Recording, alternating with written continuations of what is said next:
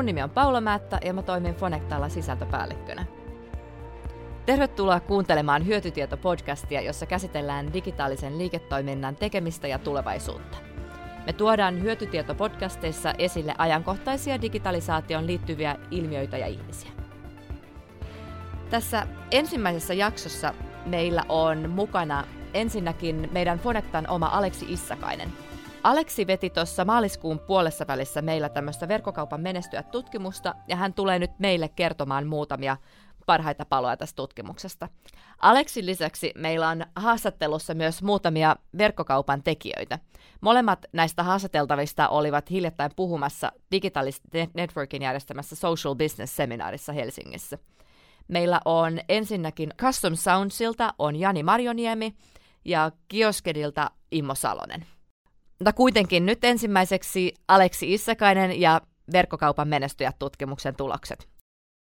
Aleksia haastatteli meidän oma viestintäpäällikkö Paula Närkiniemi. Moikka kaikki. Me ollaan täällä jututtamassa Aleksi Issakaista Fonectan tekemästä verkkokaupan edelläkävijät-tutkimuksesta. Ja käydään vähän läpi, että mitä tämä tutkimus paljasti. Kerro ensin, että mistä tässä tutkimuksessa oli ylipäätänsä kyse? Joo. Eli kun semmoinen peruskäsitys on, että verkkokauppa valuu ulkomaille ja globaalit pelaajat hallitsee verkkokauppaa ja on vähän semmoinen tuhka- ja säkkiä-mentaliteetti siitä, että kuinka vaikeita verkkokaupassa menestyminen isosti on, niin haluttiin kaivaa semmoisia erilaisia kotimaisia verkkokaupan menestyjiä ja tutkia, että mitkä on ne lähtökohdat, mistä nämä menestyjät tulee. Ja mistä se menestys oikein koostuu? No, mistä se menestys sitten koostuu? Mahtavaa, olipa johdatteleva kysymys. Joo, eli se mitä, tässä oli tosi laaja skaala erilaisia yrityksiä. Lähtökohtaisesti kaikki oli pienempiä, pieniä keskisuuria yrityksiä. Et ei lähdetty tuonne suuryrityspelikenttään. Ja oli hauska se, että me saatiin sekä maantieteellisesti isoista keskuksista ja pienistä paikoista, mutta myös niin toimialoilla. Kaikkea semmoista niin kuin vähän kilpailuista, erikoistoimialoista tuonne jonnekin niin kuin kauneudenhoidon alueisiin. Ja menestyksen konseptit oli itse asiassa hyvin erilaisia, että semmoista yhtä menestystekijää ei varmasti ole. No, kerro vähän niistä, millaisia nämä menestyksen konseptit sitten on ollut, kun ne on kerran eronnut toisistaan sen verran paljon, että mitä sieltä kuitenkin nousee? Joo.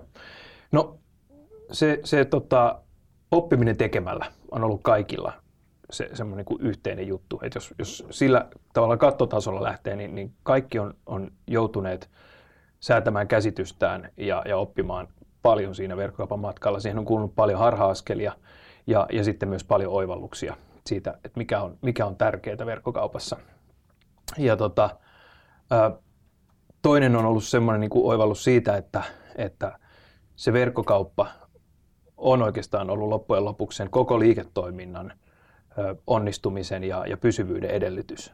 Eli kaikki nämä toimijat näkee, että verkkokauppa on semmoinen, että ilman sitä luultavasti ei enää olisi edes liiketoiminnassa. Yrityksen ja erehdyksen kautta oppiminen ja sitten myös tämä, että ilman verkkokauppaan menemistä ei olisi menestystä. On niin tämmöisiä kattoteemoja, mitä tässä tutkimuksessa tuntuu esiin. Niin mitä tämmöisiä konkreettisia tekoja nämä menestyjät on tehnyt, että he on päässyt siihen pisteeseen, missä ovat nyt? Joo. Mä sanoisin, että sieltä nousee kaksi sellaista ihan selkeää niin kuin taktisemman tason tekemisen asiaa. Toinen on sen hyvän palvelukokemuksen varmistaminen ja toisaalta siellä täytyy olla taustalla se asiakasymmärrys ja analytiikan ymmärrys siinä tietenkin, koska se on yhtä kuin asiakkaan ymmärtäminen verkossa. Ja se hyvä palvelu mielletään usein, että se on nopeaa palvelua, se on palvelua silloin, kun asiakas sitä kaipaa, eli vähän niin kuin kellosta välittämättä, kun verkko on auki aamuin ja öin. Se toinen oli tämmöinen niin kuin nopeus ja nopea reagointi siellä verkkokaupassa. Sekä semmoisen, että nähdään, että jotain pitää muuttaa, on se sitten ihan rakenteellista siinä kaupassa tai markkinoinnissa tai viestinnässä, mutta myös reagointi niiden asiakkaiden niin kuin antamiin erilaisiin indikaatioihin. sisältömarkkinointi ja sisällöt ylipäätänsä nousi tosi vahvasti tässä tutkimuksessa esiin. Ja haastateltavat moni kertoi siitä, että miten he panostaa siihen sisältöön, että se täytyy olla tosi priimaa ja suunniteltu niille käyttäjille. No, mitä tällaisia niin kuin markkinoinnillisia trendejä sun mielestä tämä tutkimus paljasti nimenomaan niin kuin verkkokauppojen sisältömarkkinoinnista? Joo. Toi oli semmoinen, mistä mä olin tosi iloinen, kun on seurannut sitä, että mitkä on niin kuin kansainvälisesti ne isot trendit verkkokaupan markkinoinnissa, sähköisessä markkinoinnissa. Ja oli hieno nähdä, että kyllä nämä toimijat oli pulssilla siitä. Eli jos on ennustettu, että tämän vuoden isoin tekijä on sisältömarkkinointi, ja niin hienot kuin se kuulostaakin, niin noillehan se oikeasti se artikuloituu siihen, että on hyvin laadittuja tuotekuvauksia, hyvin tehtyjä sisältöjä, jotka ohjaa sen kiinnostuneen asiakkaan ostamiseen. Ja se oli selkeästi se isoin kasvava trendi. Toinen on vanha semmoinen suosikki, joka on kustannustehokkaan verkkomarkkinoinnin ykköstekijä yhä vaan ja aina vaan, ja se on se oma asiakasrekisteri, sähköpostirekisteri ja aktiivinen tämmöinen niin kuin oman asiakaskannan lähestyminen sähköpostilla ja niille tarjousten tekeminen. Et kyllä noin niin kuin kaksi semmoista isoa selvää juttua. Kolmantena nousee sosiaalinen media, ja Suomessa kun puhutaan sosiaalisesta mediasta, niin kyllä se kärki on siellä Facebookissa. Ja ehkä tuohon on hyvä lisätä tuohon markkinoinnin trendipuoleen se, että näillä kaikilla oli kuitenkin vahva ymmärrys siitä, että ennen kuin panostetaan markkinointiin, niin se oma verkkokauppa ja se alusta täytyy olla kunnossa. Ja sillä verkkokaupan kunnolla, niin sitä mitataan konversiolla. Ja se on se eka juttu, mikä laitetaan kuntoon ennen kuin ruvetaan vahvasti panostaa markkinointiin. Ja siihen konversioon oli jälleen niin kuin, oli mielenkiintoa semmoisiin asioihin, kuten chattiavusteiseen ostamiseen, mikä on mun mielestä yksi iso mielenkiintoinen trendi. Ja sitten ihan myös siihen, että kuinka se ostopolku tehdään mahdollisimman yksinkertaiseksi, suoraviivaiseksi ja ostoon ohjaavaksi. Seuraavaksi esittelemme menestyneen verkkokaupan tekijän. Jani Marjoniemi on toinen efektipedaleihin erikoistuneen Custom Soundsin omistajista. Custom Sounds on perustettu vuonna 1996 ja yritys siirtyi vuonna 2012 Janin ja Kimmo Aroluoman omistukseen. Ja tämän jälkeen he alkoivat viedä kivijalkakauppana tunnettua liikettään vahvasti verkkoon. Tällä hetkellä Custom Sounds on pikemminkin verkkokauppa, jolla on myös kivijalka, eikä ainoastaan toisinpäin. Digitalist Networkin puheenvuorossaan Jani esitti 5 teesiä verkkokauppamenestyksen takana. Ensimmäinen näistä jokseenkin raflaavista väitteistä kuuluu: jos asiakkaasi joutuu olemaan sinun yhteydessä, olet jo mokannut. Me pyritään siihen, että periaatteessa kaikki tieto, mitä asiakas tarvitsee, niin se pitäisi löytyä ja olla valmiiksi tarjolla netissä nähtävillä. Ja no ihan täysin tähän ei koskaan tulla pääsemään, ja eikä mekään sitä nyt sillä niin välttämättä haluta, mutta sanotaan sille, että ei, ainakin se, että asiakkaiden ei tarvitse aina kysyä samoja kysymyksiä uudestaan.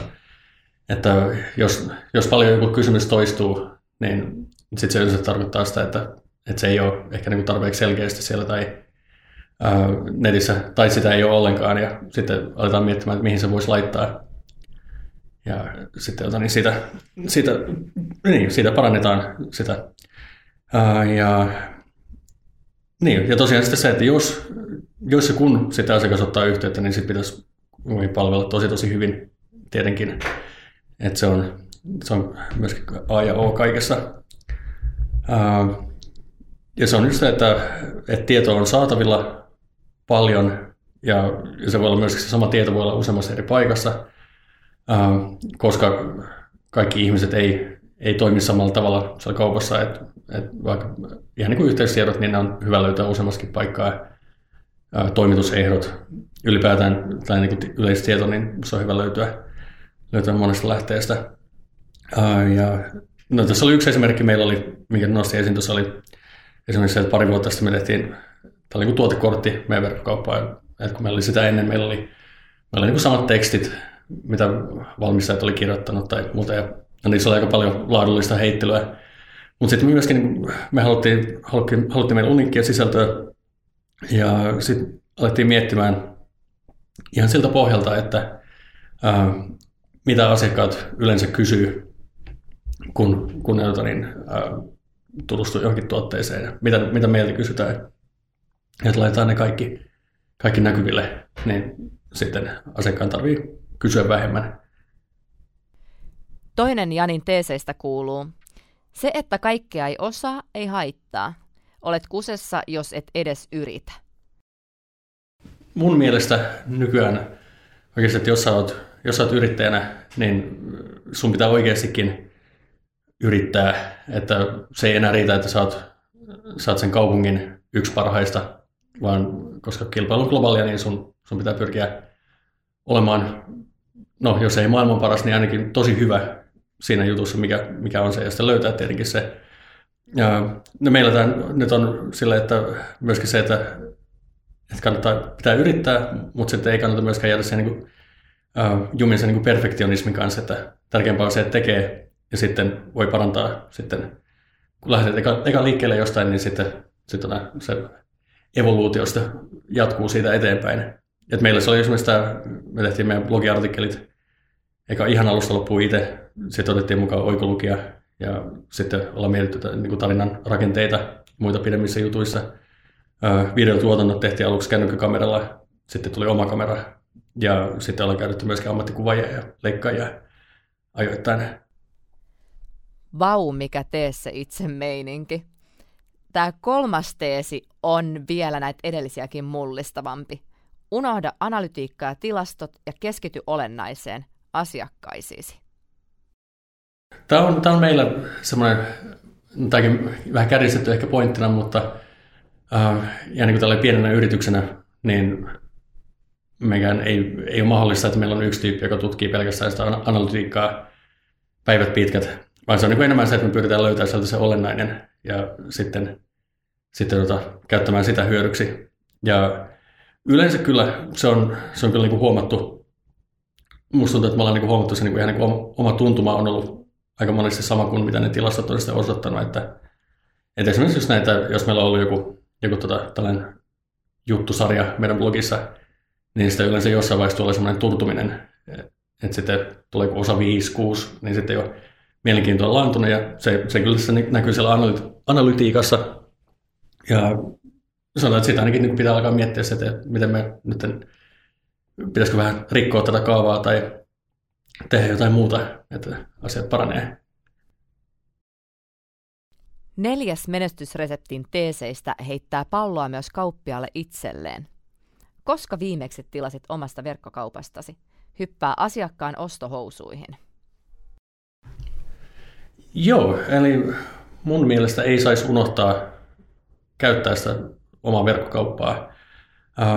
Että ei kannata unohtaa pelkästään sinne sen verkkokaupan back-officeen, vaan kannattaa tehdä sellaisia tutkimusmatkoja sinne omaan kauppaan ja esimerkiksi kokeilla hakua, että toimiiko se silleen, niin kuin sä oletat sen toimivan, valikot, onko siellä kaikki ok, siellä voi olla, hyvinkin löytyy aina jotain vääriä tuotteita, vääristä valikoista esimerkiksi. Ja mä sanoisin, että melkein joka kerta, kun sä teet tällaista tutkimusta omassa kaupassa, niin sä löydät ihan varmasti jotakin, joka voisi toimia paremmin tai joka on vähän vinksallaan. Ja sitten myöskin se, että kannattaa myöskin hakea ideoita oman alan ulkopuolelta ja miettiä, että löytyisikö sieltä jotakin, mitä sä voisit käyttää sen sun omassa kaupassa. Jotain, mitä ehkä kukaan sun toimialalla ei ole vielä hoksannut tehdä. Itse tutkiskelu on ihan tervetullutta myös verkkokauppabisneksessä. Tämän lisäksi kannattaa muistaa myös tutustua kilpailijoiden kauppoihin, erityisesti suorien kilpailijoiden ulkopuolella, vaikka sitten ihan toisella toimialalla voi saada hyviä ja yllättäviäkin vinkkejä. Ja nyt viimeiseen teesiin, joka kuuluu. Verkkokauppa ei ole oikotie. Se voi kuitenkin olla elinehto. Voin sanoa ihan suoraan, että Custom Soundsia tänä päivänä ei olisi olemassa, jos meillä ei olisi verkkokauppaa. Ja sitten myöskin tätä meidän blogia, jotka yhdessä on se koko yrityksen sydän, mikä se tuo kävijöitä myöskin meidän myymälään, että arvioisin, että nykyään ihan niin kuin suorassa myynnissä tulee yli puolet verkkokaupasta, mutta sitten ihan niin kuin verkkokaupan kautta meille ihmisiä tulee niin kuin hakemaan tuotteita, niin suoraan kuin 80% kaikista asiakkaista. 80% kaikista asiakkaista, voitteko kuvitella? Näin käsittämättömän isolla osuudella voidaan todellakin puhua liiketoiminnasta, joka tapahtuu verkko edellä. Näistä Janin vinkkeistä kannattaa tosiaan ottaa onkeensa, sillä Custom Soundsin menestys on rakennettu niiden avulla. Lopuksi vielä tärkeä muistutus ihan matkan alussa oleville sekä pitkän linjan konkareille. No verkkokaupassa kanssa se, että sekin on myöskin sellainen, että se ei ole koskaan valmis. Että se on niin kuin jatkuvasti muutostilassa, että se ei lopu siihen, kun sä saat kaupan verkkoon, että no niin, nyt vaan rahaa alkaa tulla sisään, vaan se vaatii työtä ihan samalla tavalla, kun myymälläkin tarvii siivoamista ja vähän ehostelua silloin tällöin, niin sama pätee myöskin verkkokauppaan. Nyt siis vaan rakentamaan ja ehostamaan. Verkkokaupan menestyjien lisäksi jututimme Digitalist-seminaarissa myös verkkokaupan kehittäjiä. Suomalainen Giosk, tuplakeellä, on hyvä esimerkki yrityksessä, joka vie koko verkkokauppakenttää eteenpäin. Digitalist-seminaarissa Gioskin myynnistä globaalisti vastaava Immo Salonen kertoi täydelle Tennispalatsin salille muun muassa asiakaspolusta ja analytiikasta. Kuluttajien tai asiakkaan se asiakaspolku verkossa ja verkkokaupassa, niin sehän on ollut paljon tapetilla nyt viime aikoina. Millä tavalla se on muuttunut viimeisen 5 vuoden aikana, niin mä sanoisin, että ei ehkä kauhean merkittävästi. Että mikä siinä on tavallaan muuttunut, niin se on se meidän ymmärrys siitä asiakkaan käyttäytymisestä verkossa. Eli me niin koko ajan ymmärretään paremmin, mitä he etsii, miten he liikkuu siellä. Ja tavallaan sitä kautta me ollaan tuotu näitä niin kuin päivä päivältä enemmän verkkokauppoja vastaamaan tähän tarpeeseen. Eli ostopolkuhan on periaatteessa kullakin vierailijalla erilainen. On jopa naivia odottaa, että kaikki seuraisi sitä samaa putkea, mutta ehkä miten meidän pitäisi niin kuin tähän reagoida on se, että meidän pitää saada se verkkokauppa mukautumaan kunkin vierailijan mukaan. Eli kun ne tulee sinne verkkokauppaan, niin näytetään niille niitä stimulantteja, niitä palveluita, jotka on tavallaan siinä vaiheessa sitä niiden omaa ostoprosessia relevantteja. Ja tavallaan, että mitä kautta me saadaan tätä tietoa, niin se on ihan puhtaasti se analytiikka, se data, mitä meillä on sieltä verkkokaupasta. Ja tavallaan kyse on siitä, että miten sitä hyödynnetään mahdollisimman tehokkaasti, jotta verkkokauppa mukautuu. Muistuuko mieleesi vielä Custom Soundsin Janin toinen teesi. Unohda analytiikka ja tilastot ja keskity olennaiseen asiakkaisiisi. Tässä on Immolla vähän erilainen näkökulma tähän verrattuna. Immo haluaa nimenomaan nostaa datalouhinnan koko tekemiseen keskiöön. Datahan on äärimmäisen keskeisessä roolissa verkkokauppiaalle, eli niin kuin poiketen fyysisen jalan myymälästä, missä sä pystyt tai kivijalkamyymälää tarkoitan, jos sä pystyt itse olemaan fyysisesti paikalla ja tarkkailemaan sitä liikennettä ja sä näet tavallaan, miten ihmiset toimii, niin verkossa niin näihin samoihin kysymyksiin vastaa tismalleen se data, mitä sieltä sun verkkokaupassa pystytään keräämään. Ja tavallaan verkkokauppiaan on totta kai tärkeä ymmärtää, niin kun, mitkä asiat hänen verkkokaupassaan vaikuttaa siihen konversioon kaikkein eniten. Eli semmoista niin kun viilaamista ja säätämistähän pystytään tekemään ihan loputtomasti, mutta ehkä niin kun, että mitä pitää ymmärtää, niin kriittisimpänä aiheena olisi löytää ne isoimmat konversion tappajat sieltä alussa. Elikkä niin esimerkiksi se, että pystytäänkö sillä, että tuodaan proaktiivinen asiakaspalvelu johonkin vaiheeseen ostoputkea esimerkiksi niin taklaamaan se, että ihmiset poistuu tässä vaiheessa, tai onko se ehkä joku kumppanin palvelu, jota siihen kaivataan ja niin edelleen. Eli datasta mun mielestä sun tarvii ymmärtää, että se on sun työkalu, jolla sä pystyt parhaiten vaikuttaa siihen, että kuinka moni vierailija, joka sinne sun verkkokauppaan eksyy, niin itse asiassa päätyy ostamaan. Upea termi tämä konversion tappaja. Hienoja ovat myös Immon ajatukset siitä, miten tätä dataa tullaan tulevaisuudessa hyödyntämään asiakaskokemuksen personoinnissa. Ja nyt tosiaan kun meidän ymmärrys siitä asiakaspolusta ja sen asiakkaan käyttäytymisestä verkosta on parantunut, me ollaan pystytty taklaamaan näitä asioita, jotka vaikuttaa konversioon, niin miten me sitten tavallaan, mitä tämä käytännössä tarkoittaa? No tämähän tarkoittaa sitä, että verkkokaupan pitää mukautua sille vierailijalle aina sitä mukaan, että mitä hän tarvitsee. Eli mä tykkäisin käyttää tästä semmoista vertausta, että niin kuvittele sun verkkokauppaasi tyhjänä sivuna. Ja sen mukaan, että kuka siellä asioi, niin sinne tuodaan hänelle relevantteja elementtejä, sisältöjä, stimulantteja, palveluita ja niin edelleen. Eli tulevaisuuden verkkokauppias, niin se hyödyntää tätä dataa, mitä sillä on. Se hyödyntää myös koneoppivia algoritmeja. Eli toisin sanoen, niin kaikki ei tarvitse tietää itse. Ja sen pohjalta se koostaa itselleen ikään kuin sen työkalupakin. Siihen kuuluu näitä edellä mainittuja palveluita, kilkkeitä ja tavallaan antaa niiden algoritmien hoitaa sen, että mitä sille tyhjälle sivullekin missä vaiheessa ilmestyy. Joten niin kun tulevaisuudessa tämä verkkokauppakokemus on jokaiselle omanlainen. Että ihan loppuun asti henkilökohtaista palvelua ja vieläpä enemmän kuin kivijalassa koskaan. Tälle löytyy kyllä ihan varmasti tilausta.